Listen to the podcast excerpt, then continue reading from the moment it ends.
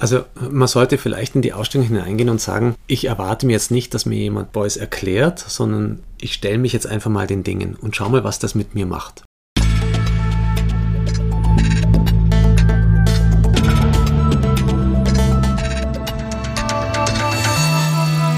Ausgesprochen Kunst.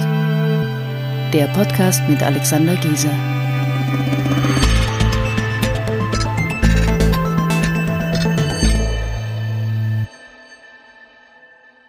Es ist wieder soweit. Herzlich willkommen zu einer neuen Episode von Ausgesprochen Kunst. Heute geht es zum zweiten Mal um Josef Beuys. Aufmerksame Hörer wissen, wir haben schon eine Episode online gestellt. Da haben mein Vater und ich uns über Josef Beuys unterhalten. Und das war aber noch nicht alles, denn es hat sich jemand bereit erklärt, zu uns zu kommen, zu einem Gespräch. Und das war natürlich eine Gelegenheit, die wir nicht ausschlagen durften oder konnten. Und zwar handelt es sich dabei um den Kurator der Ausstellung, um den Chefkurator des Belvederes, den Kunsthistoriker Harald Gretschi. Er sitzt heute bei mir.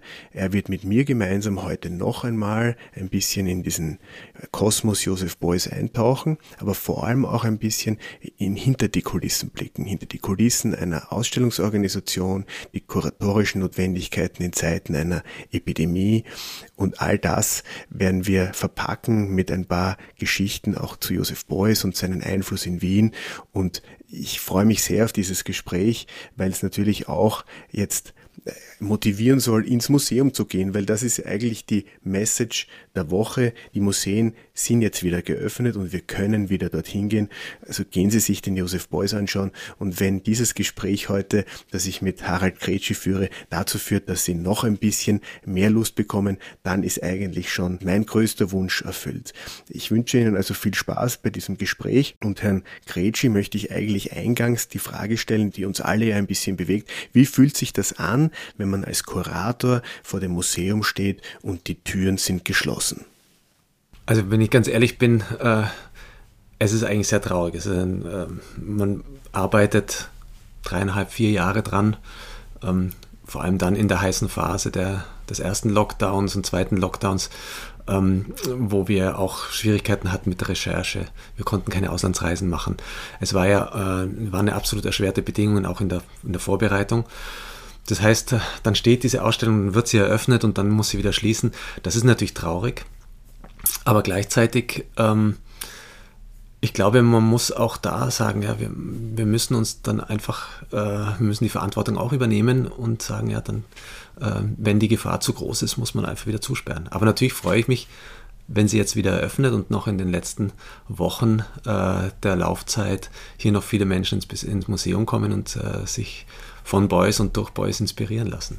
Ähm, äh, trotzdem ähm, ist das natürlich etwas, was, also ein, ein, auch der Grund, wieso jetzt gerade in, in ganz Europa der Boys gefeiert wird, eben weil es eben dieses Jubiläumsjahr ist, nicht? Und das ist halt auch unverschiebbar. Ich glaube, da, da hätte man gar nicht mehr da hätte man gar nicht mehr umdisponieren können. Nicht? Der 100. Geburtstag ist einfach der 100. Geburtstag.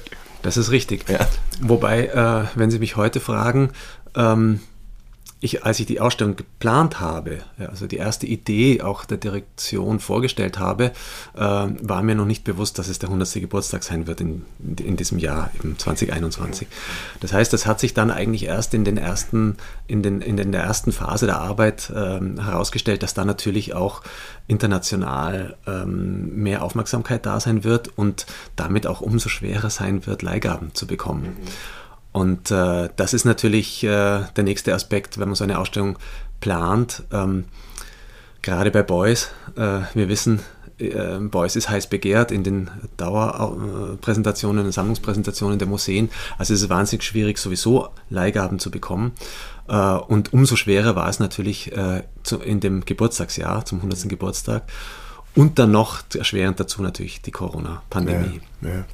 Und jetzt Josef Beuys war eigentlich ein Langzeittraum von mir, mhm. ganz ehrlich. Ähm, Ist ja kein kleiner Name, der Josef Beuys. genau, genau. Also das, da muss man sich ranwagen, das muss man, das muss man mögen, mhm. äh, da muss man ein Faible dafür haben. Und ich, ich habe in Augsburg und in München studiert und habe in München natürlich dann äh, Beuys äh, vor Ort äh, studieren können. Es war damals auch in den, in den 90er Jahren eher eine Position, die in der Kunstgeschichte noch sehr kritisch betrachtet wurde. Also mhm. da gab es durchaus heiße Diskussionen.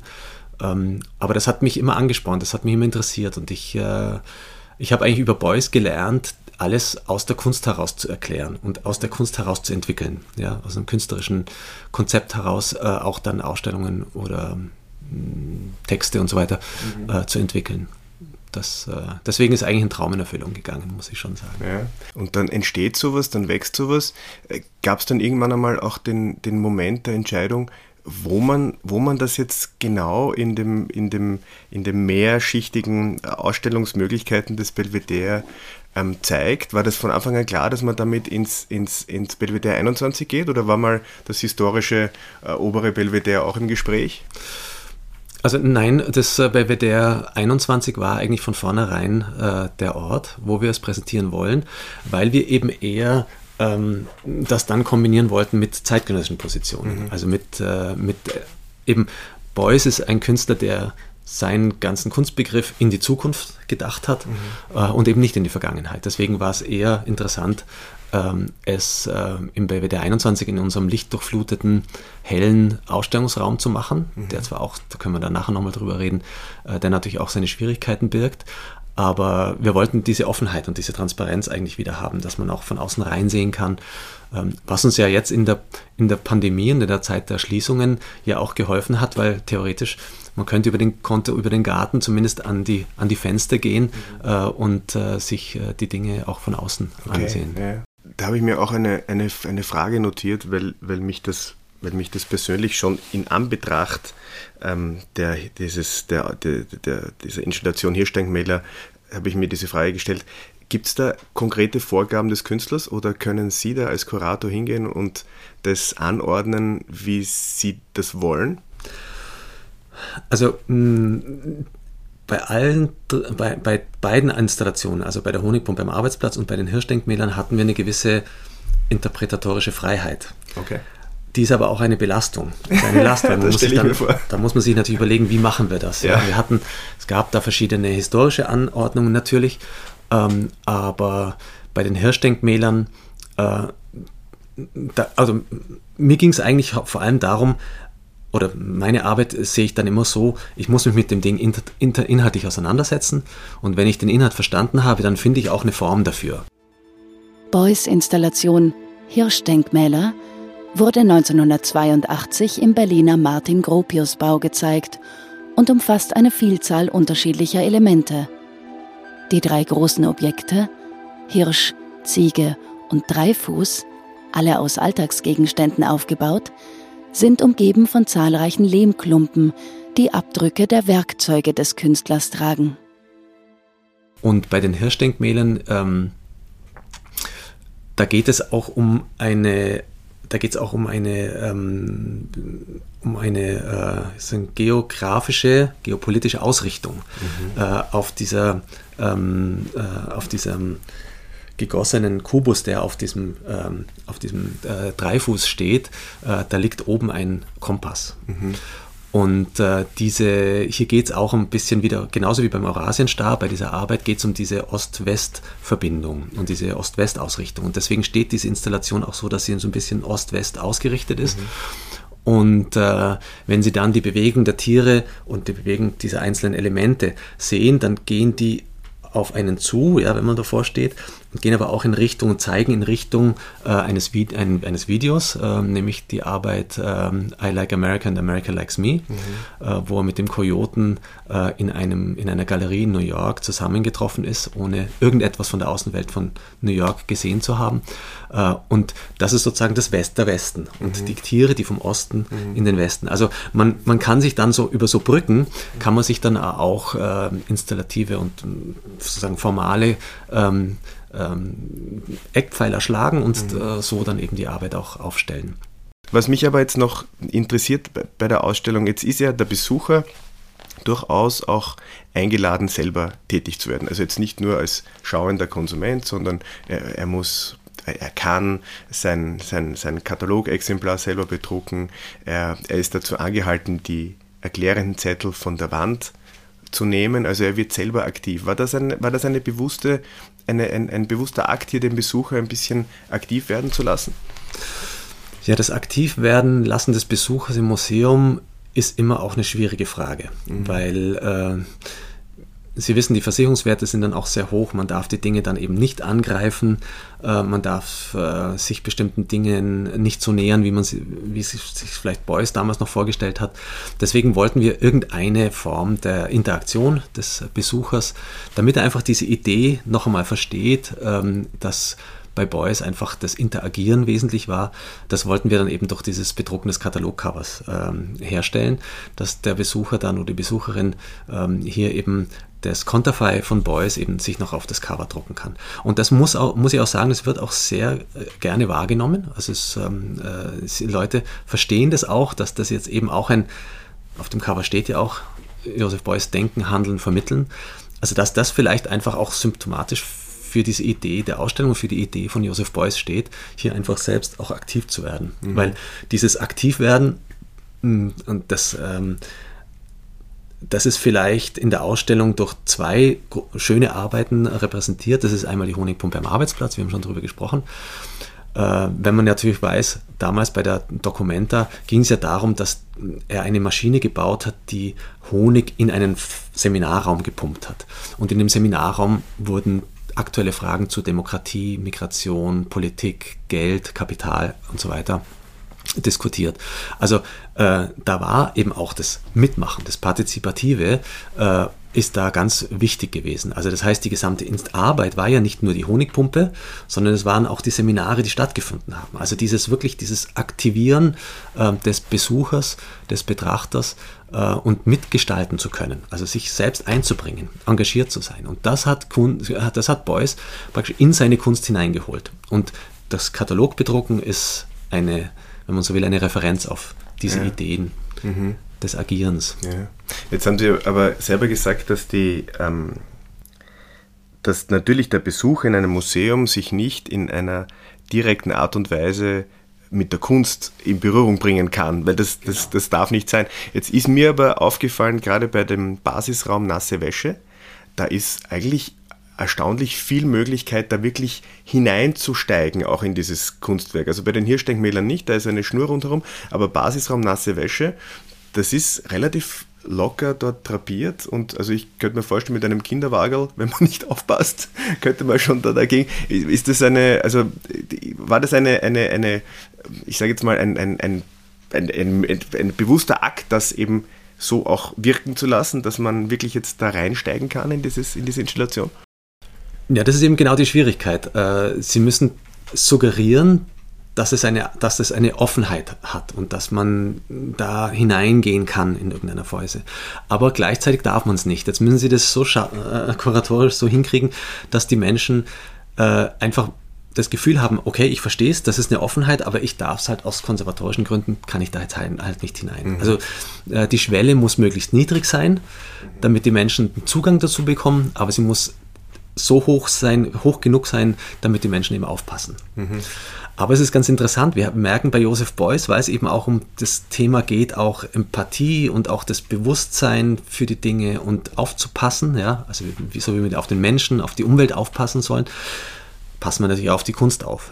Und die, die Besucherinnen und Besucher, die wir jetzt im Museum haben, sind sehr muss ich sagen, vielleicht ist es auch Corona-bedingt ähm, ein, ein, äh, ein Phänomen, sind, sind sehr bedacht, mhm. sind sehr froh, dass sie was sehen können. Also es ist eine andere, wir spüren eine andere Verhaltensweise mhm. bei, den, bei den Menschen, die da in die Ausstellungen kommen. Hat eigentlich die, die, die Anordnung der Ausstellung, war das schon eine Reaktion auf, die, auf eine mögliche Besucherbegrenzung, Einschränkung durch Corona? Hat das irgendwas, macht das etwas in, in der kuratorischen Vorbereitung, wenn man weiß, es wird nicht so laufen, wie man sich das eigentlich vorstellen würde? Ja, auf jeden Fall. Ähm, man, man, plant so ein bisschen und man weiß, es werden weniger Menschen kommen. Also gerade am Anfang der Pandemie war klar, es werden weniger Menschen ins, ins Museum kommen. Ähm, dass wir da eine gewisse äh, und dass wir aber trotzdem Einschränkungen haben werden. Ähm, man konnte nicht alles planen, aber zum Beispiel haben wir diese zwei Räume, die wir ins, in, in das Erdgeschoss gesetzt haben, die haben wir ganz bewusst relativ groß gehalten, mhm. damit eben da äh, die Möglichkeit ähm, des sich Begegnens möglichst gering ist. Also dass mhm. die Menschen auch sich, also den Abstand wahren können. Ähm, in der Installation selbst, ja, es sind, es sind die Dinge wirklich sehr luftig verteilt, würde ich jetzt mal mhm. sagen dass man auch äh, sich auch äh, entspannt den Dingen nähern kann. Weil wir mhm. wissen, dass der, der psychologische Effekt jetzt hat natürlich bewirkt, dass Menschen eher ein bisschen so vorsichtig sind und eher auf den anderen auch schauen. Und wir wollen natürlich, dass die Leute sich auf die Kunst konzentrieren können. Äh, und deswegen ähm, gab es da sicher ein paar Maßnahmen. Aber alles kann man eben nicht planen. Mhm. Und äh, wir haben jetzt die Situation, dass wir, als wir noch geöffnet hatten ähm, bei Boys, ähm, die Situation, dass wir manchmal sogar Wartezeiten hatten, mhm. weil wir nur begrenzte Besucherinnen und Besucher ins Museum lassen können. Das wird ja auch äh, jetzt wahrscheinlich, wenn die Ausstellung jetzt wieder aufgeht, wird sich daran ja wahrscheinlich nichts ändern. Also es wird ja jetzt nicht möglich sein, da ähm, die Türen zu öffnen. Also wir werden ja nach wie vor mit diesen Einschränkungen ähm, leben müssen. Aber ich, ich glaube, wenn man, und gerade, wir haben schon darüber gesprochen, dieses offene Büro, ich fand das eine ganz, eine, eine schöne Idee, dass hier ein, ein, ein offenes Büro installiert wird, was ich aber so verstehe, dass dort ein, ein Mitarbeiter des, des Hauses sitzt und dort einfach arbeitet. Nicht? Und sich jetzt aber nicht aufdrängt, den Besucher, sondern ähm, der, der, Besucher kann dann hingehen und, und halt so anstupsen. Ja? Genau. Also das offene Büro richtet sich wirklich an alle Mitarbeiterinnen und Mitarbeiter und ähm, ja, es ist aber gleichzeitig ein, eine Möglichkeit, eben mit einem Mitarbeiter oder Mitarbeiterin in Kontakt zu treten, mhm. wenn man Fragen hat. Ähm, es ist vielleicht aber auch ein Symbol oder symptomatisch auch für unsere jetzige Zeit, also ein Zeichen von Homeoffice, also flexible Arbeitszeit, agiles Arbeiten, dass es natürlich uns, dass wir uns das auch zunutze machen können und sagen können, dann arbeiten wir halt einfach mal auch im Ausstellungsraum. Warum nicht? Ja? Und zeigen eben auch eine, vielleicht eine Facette des, des Museums oder der Museumsarbeit, die man sonst vielleicht nicht kennt, wo Menschen auch fragen können, was machen Sie eigentlich? Wie sieht Ihre Arbeit aus? Äh, weil es geht immer auch um Arbeit und äh, nicht umsonst ist diese, dieses offene Büro gleich neben der Honigpumpe am Arbeitsplatz. Die heißt eben Honigpumpe am Arbeitsplatz. Mhm. Da ging mhm. es nämlich auch um Arbeitsprozesse mhm. Äh, in der Kunst, im Kulturbetrieb und, und und eben aber auch außerhalb des Kulturbetriebs. Also insofern auch hier ist es natürlich ein bisschen des, dem Konzept der Ausstellung auch geschuldet, hier ein offenes Büro zu veranstalten. Ja, und auch sicherlich im Sinne von Joseph Beuys, oder? Ja, auf jeden Fall. Also er ist ja immer auf die Menschen auch zugegangen. Äh, er ist rausgegangen. Er hat auch immer selber gesagt, äh, er muss rausgehen. Ähm, ähm, und äh, er war ja auch wirklich aktiv. Zum Beispiel Dokumenta 1972 in Kassel, wo er wirklich ähm, eigentlich sich nur den Diskussion gestellt hat mhm. und äh, dort vor Ort eben diskutiert hat mit den Besucherinnen und Besuchern und äh, 1977 eben dann mit der Honigpumpe am Arbeitsplatz, wirklich mit Seminaren, also es war dann wirklich schon richtig organisiert. Und dann 82 äh, die große, das große Projekt ähm, in Kassel, 7000 Eichen, das ist ja auch ein Projekt, wo er sich wahnsinnig viel selber eingebracht hat. Also mhm. er hat, das, er hat sich ja da wirklich verausgabt. Äh, er hat 7000 Basaltblöcke vor dem Frideriziano abgelagert, abgeladen und hat gesagt, jeder Basaltstein, ähm, für jeden Basaltstein muss ein Baum gepflanzt werden. Und zwar neben dem Baum muss dieser Basaltstein dann eingepflanzt werden. Ähm, und das hat natürlich gedauert. Und im ersten Jahr ging das Projekt noch nicht so richtig. Äh, es lief noch nicht so richtig. Administrative Probleme, äh, man musste erstmal Plätze finden, wo man Bäume pflanzen kann, etc. Und Beuys hat natürlich jede Chance genutzt, um sein Baumprojekt ähm, äh, in die Welt zu tragen und um Bäume zu pflanzen. Und sein Wien-Besuch damals, 83 bei Bruno Kreisky, war schon auch ganz wichtig, ähm, verknüpft auch mit, dem, mit, dem, mit der Idee, in Wien Bäume zu pflanzen. Und eines der Projekte, die er damals vorgeschlagen hat, war ja, das Museumsquartier zu bewalden. Und das fand ich natürlich eine ganz inter interessante Idee, wie er da schon wirklich ganz konkret auch Ideen hatte, wo er diese Bäume pflanzen kann. Deswegen ist Wien nicht nur eine Episode, dass er da Professor werden hätte sollen, sondern es stand auch im Zusammenhang eben mit seinem Projekt 7000 Eichen. Und das, deswegen sind, ist, ist, dieses Projekt und auch das ökologische Thema mit, dem, mit der nassen Wäsche gemeinsam in einem, in einem Raum. Eben Dinge, die in Wien auch mit Wien zu tun haben. Er hat ja auch gesagt, Bewaldung statt Verwaltung, was ein, genau. ein, ein, sehr schönes Wortspiel ist. Genau. Aber ich möchte noch mal ganz kurz zurück auf dieses offene Büro. Mhm. Jetzt, wie, wie ich dort war, habe ich eine Mitarbeiterin, und zwar war das die, die Leiterin des, des Kinos, die ist dort gesessen hat, gearbeitet, habe ich sie angesprochen. Und es war, glaube ich, ja, um die Mittagszeit. Also das Museum war schon eineinhalb Stunden geöffnet. Das war Ende März oder Mitte März. Und ich habe sie gefragt, wie viel ich denn bin, der sie jetzt anspricht. sie hat gesagt, na, ich bin jetzt der Erste. Also es gibt ja doch eine gewisse Scheu. Weiß man von, von damals, also wie, wie, wie, wie Beuys in, in Kassel die Honigpumpe am Arbeitsplatz gemacht hat, weiß man, hatte, hatte der Tage, wo sich niemand mit ihm unterhalten hat oder war, war das gut gebucht? Wie, wie ist das aufgenommen worden? Da, Gibt es da Aufzeichnungen, wie intensiv da diskutiert wurde? Da wurde es sogar heftig diskutiert und äh, sagen wir so nach 68 oder mit 68 hat diese Diskussionskultur eine andere Dimension auch angenommen und vor allem auch unter den Künstlern, aber eben auch mit dem Publikum. Und das Publikum war sich war damals eben dann auch schon fast gewöhnt, dass man interagiert und dass der Künstler anwesend ist und dass man mit ihm sprechen kann. Und Beuys war ja jeden Tag äh, auf der Dokumenta in Kassel jeden Tag in der Früh da und hat die Honigpumpe selbst auch ähm, eingeschalten mhm. und hat geschaut und hat das ja reguliert, dass Honig und also die, dass die Konsistenz des Honigs stimmte und weil das war ja un, ein technisch ein unglaubliches Meisterwerk eigentlich diese Honigpumpe, weil ähm, ich hatte die Gelegenheit äh, mit dem Konstrukteur der Honigpumpe auch zu sprechen im Vorfeld und er hat gesagt, dieser, dieser Druck, der da aufgebaut wird, der war so hoch, dass es äh, wirklich eine, eine, sehr diffizile Angelegenheit war, die überhaupt zu konstruieren, mhm. die Pumpe, aber eben auch im, in, jeweils im Starten äh, und in dem, den, Honig, den Fluss des Honigs wieder zu, äh, zu gewährleisten, dass das eine ziemliche, ziemliche diffizile, fein, feine Arbeit war. Und äh, der Ingenieur hat auch dem Beuys eine große technische Fähigkeit attestiert. Er hat gesagt, mhm. er hat genau gewusst, wie man, wie die Schläuche sein müssen. Er hat genau gewusst, wie die, wie die Innenseite der, der, ähm, der der Leitungen, mhm. der Metallleitungen, wie die, äh, wie die, die Oberflächenbeschichtung mhm. sein muss und so weiter. Also äh, er hat ein großes Verständnis, auch technisches Verständnis, Josef Beuys. Er hat sich immer der Auseinandersetzung gestellt. Ähm, in Kassel genauso. Also das war ja, die hätten ihn ja fast, äh, wären fast an die Gurgel gegangen, ähm, mhm. weil, weil er diese Basaltblöcke da vor dem Fridericiano ab, äh, abstellen hat lassen. Und ähm, Menschen waren natürlich damals noch konfrontiert, das müssen Sie sich vorstellen, 1977 lädt jemand 7000 Basaltblöcke äh, vor dem schönsten Gebäude Kassels ja. ab. Ähm, es hat sofort wieder ausgesehen wie nach dem Krieg. Mhm. Ja. Okay. Also eine unaufgeräumte Situation.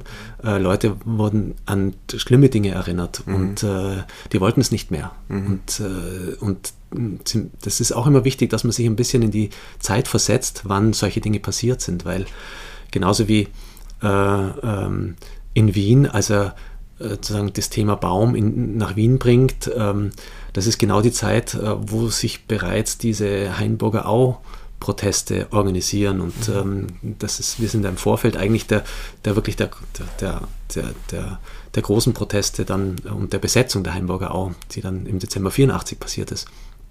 Also er, Beuys ist immer auch dorthin gegangen, wo etwas am Brodeln war. Mhm. Er hat die Auseinandersetzung nie gescheut. Und vielleicht auch da, äh, im, Sie sehen, in der Ausstellung haben wir zwei dieser Räume. Ähm, und die Idee war ja eigentlich diese zwei Episoden, würde würd ich mal sagen, die zwei Episoden von Beuys und Wien äh, hier in diesen zwei Kuben auch zu präsentieren. Im ersten Kubus gibt es ja die äh, gibt es ja die, den ersten Besuch und die ersten Ausstellungen, ähm, eben 1966 und 67 in der Galerie Neck St. Stephan, mit äh, einer ganz wichtigen Aktion, die er gemacht hat, die man auch als Film sehen kann. Ähm, und im zweiten Kubus eben dann die, die zweite Episode, dann eben ja, ähm, ja, 1979 bis 83, wo er ein paar Mal in Wien war und eben diese Professur bekommen hätte mhm. sollen äh, und hier eben diese äh, Baumbüros und Baumpflanzungen vornehmen wollte und den, den Basisraum Nasse Wäsche äh, äh, konzipiert und baut. Also ich wollte diese zwei Wiener Themen ja, äh, in diese Kuben, äh, in diese Räume äh, bringen und das, was drumherum passiert, ist praktisch der Konnex dieser Räume, also dieser Zeiten auch. Also die Honigpumpe am Arbeitsplatz ist der Konnex zwischen der frühen Phase in Wien und der späten Phase in Wien. Mhm. Und so versteht man, glaube ich, auch ein bisschen, oder hoffe ich, dass die Menschen verstehen, ähm, diese, diese, dieser Zusammenhang ähm, ist natürlich, wenn man so will, jetzt auch ein großer, weil meine Idee und mein, das kuratorische Statement war immer, Beuys ist in den Biografien immer nur so eine Randnotiz. Also äh, wenn man das liest, manchmal in den Biografien, dann äh, spielt Wien keine Rolle. Jetzt, heute sehen wir aus der heutigen Sicht, sehen wir, dass doch dieses Wien eine Rolle gespielt hat. Ja, sowohl für seine künstlerische Arbeit ähm, als auch ähm, für, für, für Wien selbst. Ja. Also eine wichtige Episode, eben ein Beuys, der im absoluten, am absoluten Zenit seiner Karriere hier in Wien eine Professur äh, bekommen sollte und alles schon geregelt war mit dem Ministerium äh, und so weiter. Ähm, das, das sind das sind keine biografischen Randnotizen, das sind sozusagen im Kulturbetrieb sehr wichtige Momente. Und ähm, die Arbeit Basisraum Nasse Wäsche hat man erst in den 90er Jahren eigentlich angefangen, äh, mhm. verstärkt zu lesen und zu sehen.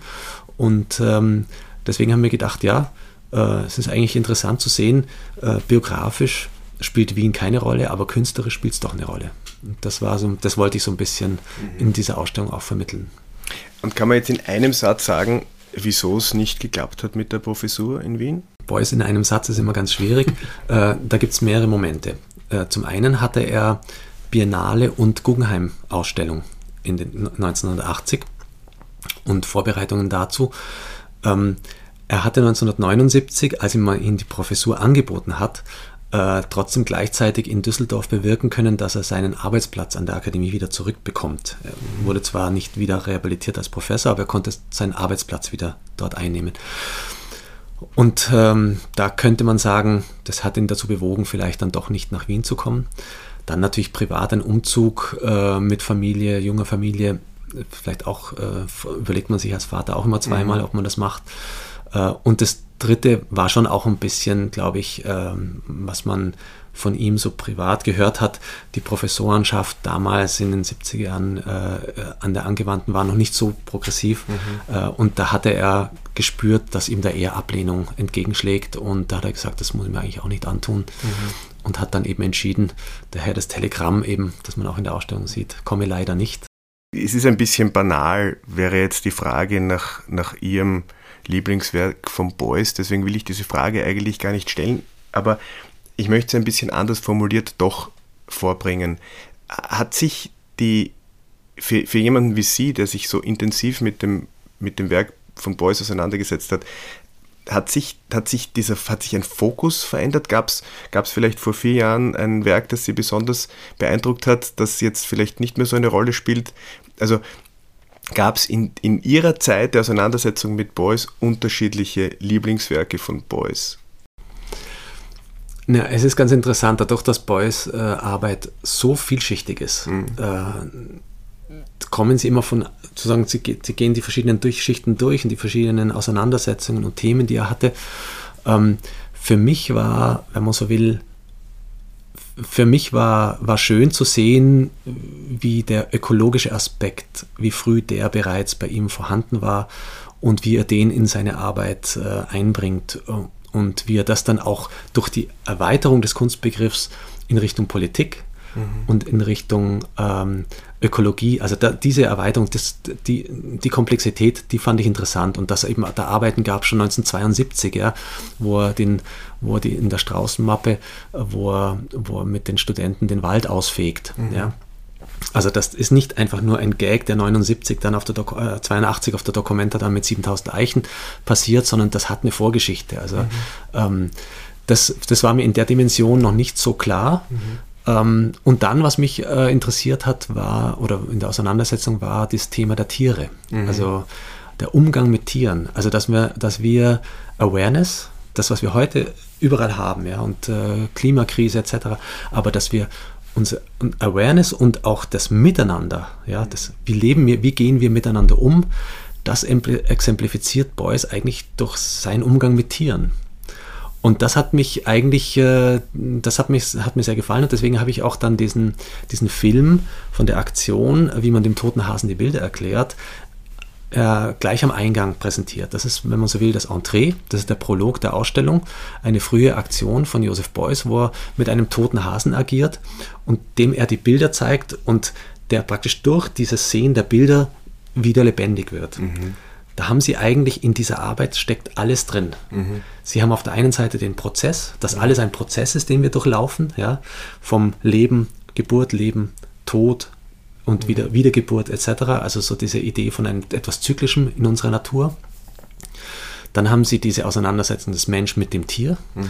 dass er das Tier nobilitiert in dem Sinne, dass er sich äh, auf die gleiche Stufe stellt wie das Tier und, oder sagt, das Tier hat vielleicht noch mehr Fähigkeiten als wir, nämlich mhm. sie hat, das Tier hat noch das, die Fähigkeit der Intuition, des, mhm. ähm, einer, einer äh, sozusagen empathischen Verhaltensweise, mhm. die einfach angeboren ist, also dass man sich um die Dinge kümmert. Und dann haben sie dieses, diese, ganzen, diese ganze Mythologie, ähm, die er, und das ist immer Teil der Kunst gewesen, Mythologie äh, ist ähm, äh, die Mythologie äh, der Tiere auch mitzudenken, dann eben daraus eben dann entwickelt die Honigpumpe im Arbeitsplatz mit den Bienen, die Biene als eine, ein wichtiges ähm, sozusagen Beispiel und Symbol für Zusammenarbeit, für Kommunikation, mhm. aber eben auch für ein spirituelles Moment, nämlich die Bienenkönigin, ja, also etwas, was über uns steht. Mhm. Ähm, und äh, diese Fähigkeiten zu sehen und damit umzugehen und das Handeln, das mhm. gemeinsame Handeln, äh, dass er eben mit diesem Hasen etwas tut. Und damit haben sie eigentlich sozusagen den ganzen Kosmos von Beuys. Was ich in der Ausstellung ganz klar versucht habe, in den Hintergrund zu drängen, ist das Schamanistische. Weil der Schamane ist meiner Meinung nach, das ist ein, wenn man so will, es ist Teil, also schamanistische Rituale waren Teil der Aktionskunst in den 60er Jahren. Aber niemand würde Hermann Nitsch als Schamanen bezeichnen. Er ist aber der, der, das, das beste Beispiel überhaupt äh, von einem Künstler, der Rituale, ja, also religiöse Rituale, ähm, äh, in die Kunst gebracht hat und dieses, dieses Moment des Ritualisierens ähm, als Methode, Kunst, künstlerische Methode mhm. für sich angeeignet hat. Aber niemand würde Nietzsche als Schamanen bezeichnen.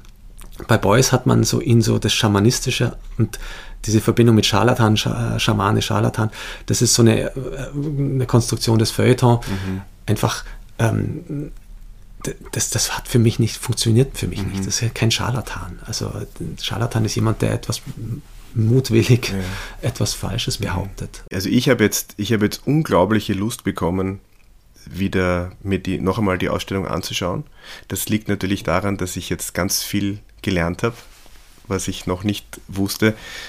Dafür bin ich, bin ich Ihnen jetzt einmal, einmal sehr dankbar, dass Sie, dass Sie dieses, dieses Wissen und auch diese, diese Einblicke auch sehr persönlich hier mit mir geteilt haben. Vielleicht können, wir, vielleicht können wir kurz darauf hinweisen, es ist, wenn diese Episode des Podcasts erscheint, die Wahrscheinlichkeit sehr groß, dass die, die Türen des Belvedere 21 wieder offen sind. Und dann wird die Ausstellung noch wie lange zu sehen sein? Die Ausstellung ist dann noch bis 12. Juni zu sehen. Also Vorsicht, das sind äh, fünf Wochen, fünf knappe Wochen. Da sollte man sich nicht allzu viel Zeit lassen, weil ich kann, ich kann eines versprechen, wenn man einmal hingeht, dann möchte man noch einmal hingehen. Also man, soll, man sollte sich die Zeit so einplanen, dass man zumindest zwei Besuche äh, machen kann. Ich, ich werde auf jeden Fall nochmal noch mal hingehen und mir, das, und mir das anschauen. Und ich weiß nicht, gibt es, gibt es eine, eine, einen, einen Tipp für einen Besucher, der, der mit Boys jetzt noch gar nicht wirklich so eng in Kontakt war, so für das Mindset, also mit welcher, mit welcher inneren Haltung sollte man in diese Ausstellung hineingehen? Also man sollte vielleicht in die Ausstellung hineingehen und sagen, ähm, ich erwarte mir jetzt nicht, dass mir jemand Boys erklärt, sondern äh, ich stelle mich jetzt einfach mal den Dingen und schau mal, was das mit mir macht. Und äh, keine Interpretation ist falsch, keine, kein Gedanke ist falsch. Gerade das Denken sollte ja eigentlich angeregt werden oder es sollte im, im Zentrum stehen und äh, das Denken jedes Einzelnen ist ähm, gut genug, um sich dem zu nähern. Wie gesagt, es gibt, ähm, man kann das auf einer ganz einfachen Art auch rezipieren, diese, diese ähm, Installationen und, und Objekte etc. Man muss es irgendwie wie so Denkanstöße. Man muss es wie so, wie so ein äh, wie so Stichwortgeber, muss man die Arbeiten sehen. Also jede Arbeit gibt ein Stichwort für etwas. Das Stichwort müssen Sie selber für sich entdecken und dann äh, ergeben diese Stichwörter vielleicht auch eine Erzählung. Ähm, wenn Sie wenn Sie sich allgemein Beuys nähern wollen, dann gehen Sie außerhalb der Kuben. Wenn Sie aber den sozusagen wissen wollen, was wirklich in Wien passiert ist, dann lohnt sich einfach in die Kuben hineinzugehen. Und äh, wie gesagt, wir haben ja diese Abrisszettel. Jeder kann sich diese zusätzlichen Informationen zu den Einzelwerken, aber auch zu Themen mit nach Hause nehmen äh, und dann auch nachlesen. Und ähm, es gibt eben auch schöne Möglichkeit, dann vielleicht der Tipp, danach auf die gelbe Fläche zu kommen. Äh, dort gibt es dann eben noch diese zwei Fernsehsendungen, die in Wien entstanden sind. Einmal ein Café Zentral und eine Club 2 Sendung, wo Beuys spricht. Und sich da einfach nochmal vielleicht vom Künstler selbst die Dinge erklären zu lassen oder einige Erklärungen dazu oder Gedanken dazu zu hören äh, und, dann, äh, und dann sich den Katalog bedrucken. Und dann kommt man eigentlich mit einer, dann kommt man schön geladen aus der Ausstellung hinaus.